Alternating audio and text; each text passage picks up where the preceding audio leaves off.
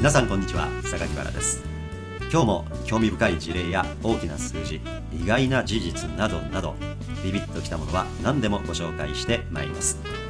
あなたの夢が少しでも実現しやすくなりますように。それでは行ってみましょう。この番組はデータサイエンティスト株式会社の提供でお送りします。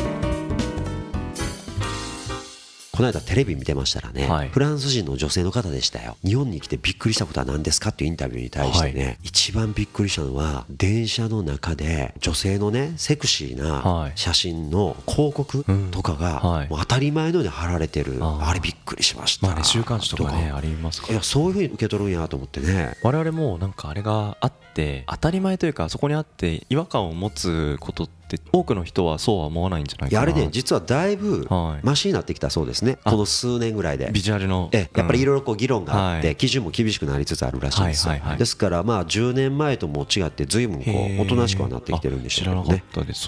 でもいまだに外国人の方びっくりするらしいですね。せっかく日本にこんだけたくさん観光客いらっしゃってるわけですから帰りの飛行機の中でねなんかあの税関通過するやつめんどくさいの書かされるじゃないですか。そうですね。あんなん書かせるんやったらうん。ね正直日本どうでしたかと。はい。なんか腹立つこととか面倒なこととか不快なことございませんでしたか言ってね。うんはい。もう徹底的にヒアリングすべきだと思いますよ。うん。だからまあ旅帰りの時ってテンションがめっちゃ上がってる人もいれば怒ってる人もいれば。そうですね。ね、だからそこにね書き殴ることとか、まあ、メールでもいいですけど、うん。まあ、できるだけ電子的な方法でね、はい。もうこれはねすいませんけどちょっと今ねキャンペーンでうん。この5年間だけは日本頑張ろうと思ってるんですよ。このうん。ちょっとヒアリングさせてもらえませんか？って言ってちょっとね外国人の皆様にもね一筆ご協力いただいたらどうかなそうですね。正直どうでしたかと、うんうん。でそこにいろんなクレームとかね、はい。い、っぱい集まると思います、うんでそれをまあとにかく見て、まあ普段我々日本人だと当たり前と思ってることを褒められたり、はい。逆に当たり前だと思ってるけど悪いことがあったりとかね、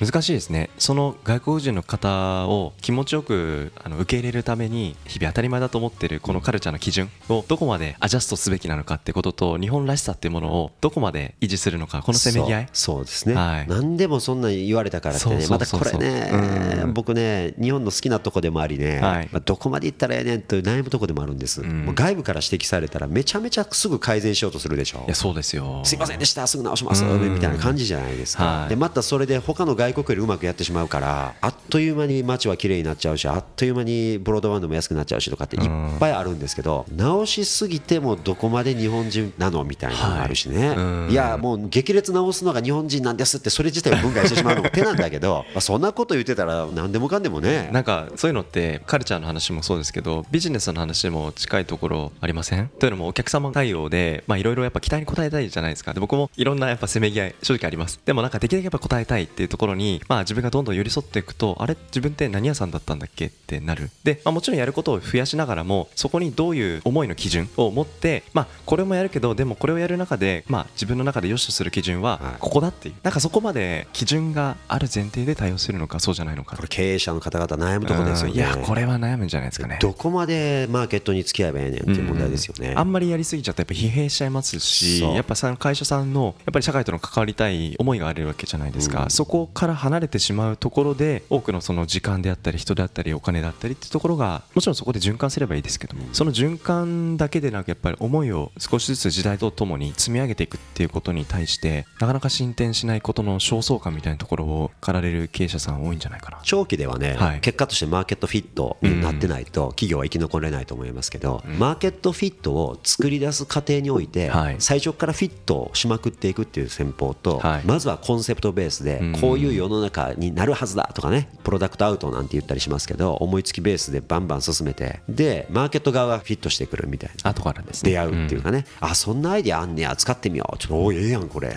新しくねニーズが開拓されてるってこともありますよね、うん。どっちの攻め方もありますけど、まあはいこれも程度問題でしょうね、ん。あまりにもこうあるべきだっていうのにこだわりすぎて、うん。結果時間軸でマーケットフィットしていかないとはい。やられちゃうわけですからね、はい。結果1年2年頑張ってみたら徐々に世の中が追いついてきてくれたわとか、うんうん。5年頑張ってみてやっと追いついてきてくれたわとかってね、はい。まあ膨大な予算持ってる企業ほど長い年月頑張れますから。そうですね。自己資本の度合いとね、はい。何年ぐらいそれで粘れるのかっていう度合いとにもよるでしょ、マーケットがついてくるまで生き残れるるかと。キャッシュフローが日々稼げてればね、はい。あのしばらく粘り抜くことはできるでしょうけどうん。ね。このバランスですよね。あとね一見はい。新アイデアに見えてもうん。実は既存のマーケットに支えられてたっていうのもあると思いますよ。ほう。新コンセプトの商品のようではい。実はまあとっくにマーケットは育ってたみたいな。はい。例えばアップルなんかはねはい。よくもうプロダクトアウトの典型の企業やって言うじゃないですか。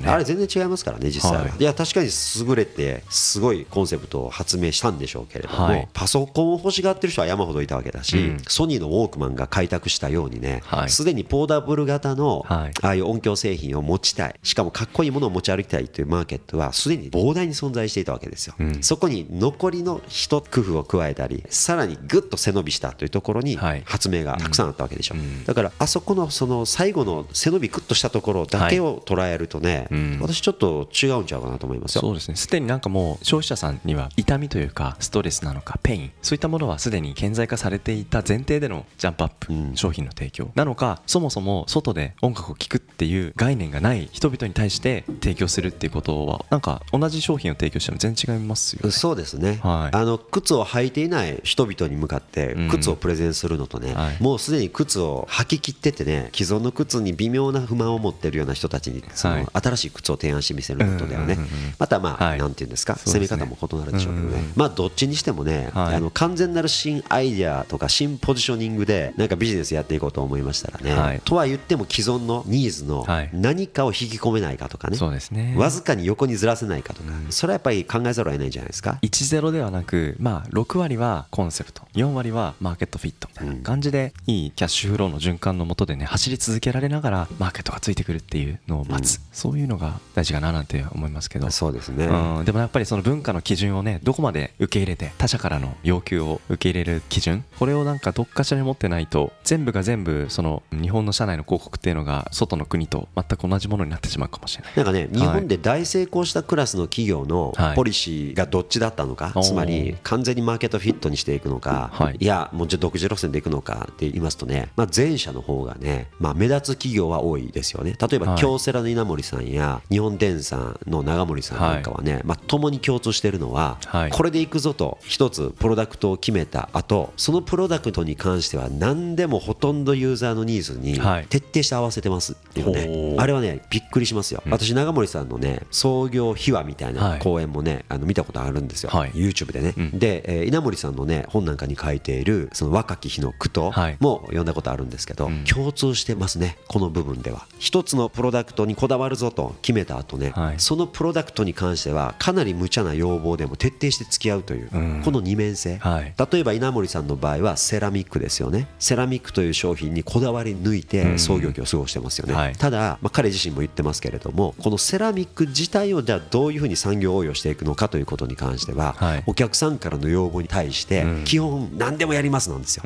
わかりました。できへんかもとか思いながらも やってみますとかやりますと言って持ち帰ってるんです、でみんなそんな無理ですよ。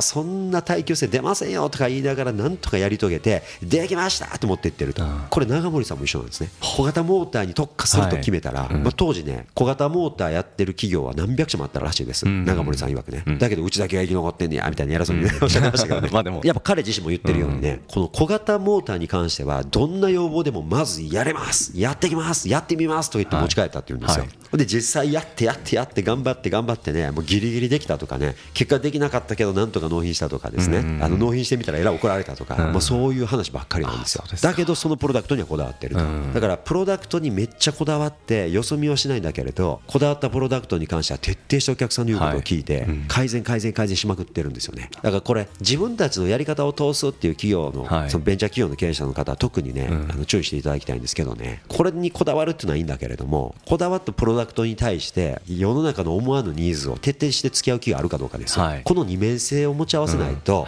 なかなかああいう方々のようにはいかないんじゃないですか。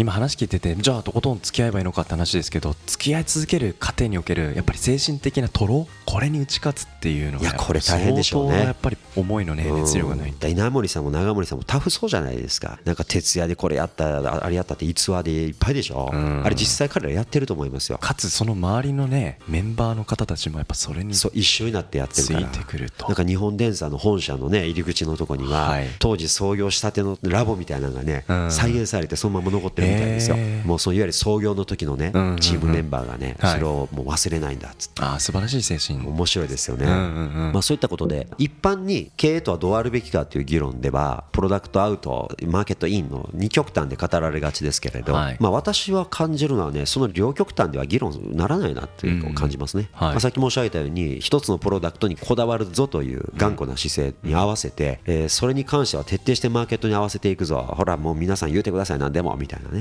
この2つの姿勢が相まってやっとこさ経営って成り立っていくもんなんじゃないですかね。うんそれもやっぱり両側面あるんですね。このねじゃあどっちかを逆にしたらどうなりますか？例えばそのこれでいくぞということを決めなくて、はい。逆に何でもやりますと言い、はい。そしてお客さんからの要望には、い、やちょっとそれできませんと言って断りつつね、やっていくと。片やこれでやっていくぞと決めてでもそのこれでやっていくぞと決めたプロダクトに関しては徹底的に世の中のニーズを研究しますよという方がいいのか、はいうん。まずこのどっちかで運命大きく分かれるでしょうね。そうでしょうね。も言われたまま何でもプロダクト関係なく広げますって言うんじゃね、はい。全部二流うん製品が並ぶことになるでしょうから、うん。まずは一つすごいやつを作って、うん。まあ、それが軌道に乗ってから次のことに手をつけていくっていう、うん。またはねコア技術が一緒だったら、はい。技術自体を一流にしてでそのコアを元にしてそのコアが共通する複数のプロダクトに展開していくとかね、うん。まあ、いろんなやり方あるでしょうあとはもうそういうコアな技術もやっぱり環境要因いろんな観点含めて作り続けられる環境を整えるってことですよね。だからやっぱりその災害リスクとかで景気対策ってありましたけどやっぱり雨によって工場が稼働しなくなるみたいなこともなんとかして避けなければいけないわけですし、でもそこにはやっぱ表現とかなんか面白みみたいなちょっとワクワクするとかっていうところも残さなきゃいけないしなんか非常に広いテーマだなって改めて思いますよね。この番組はデータサイエンティスト株式会社の提供でお送りしました。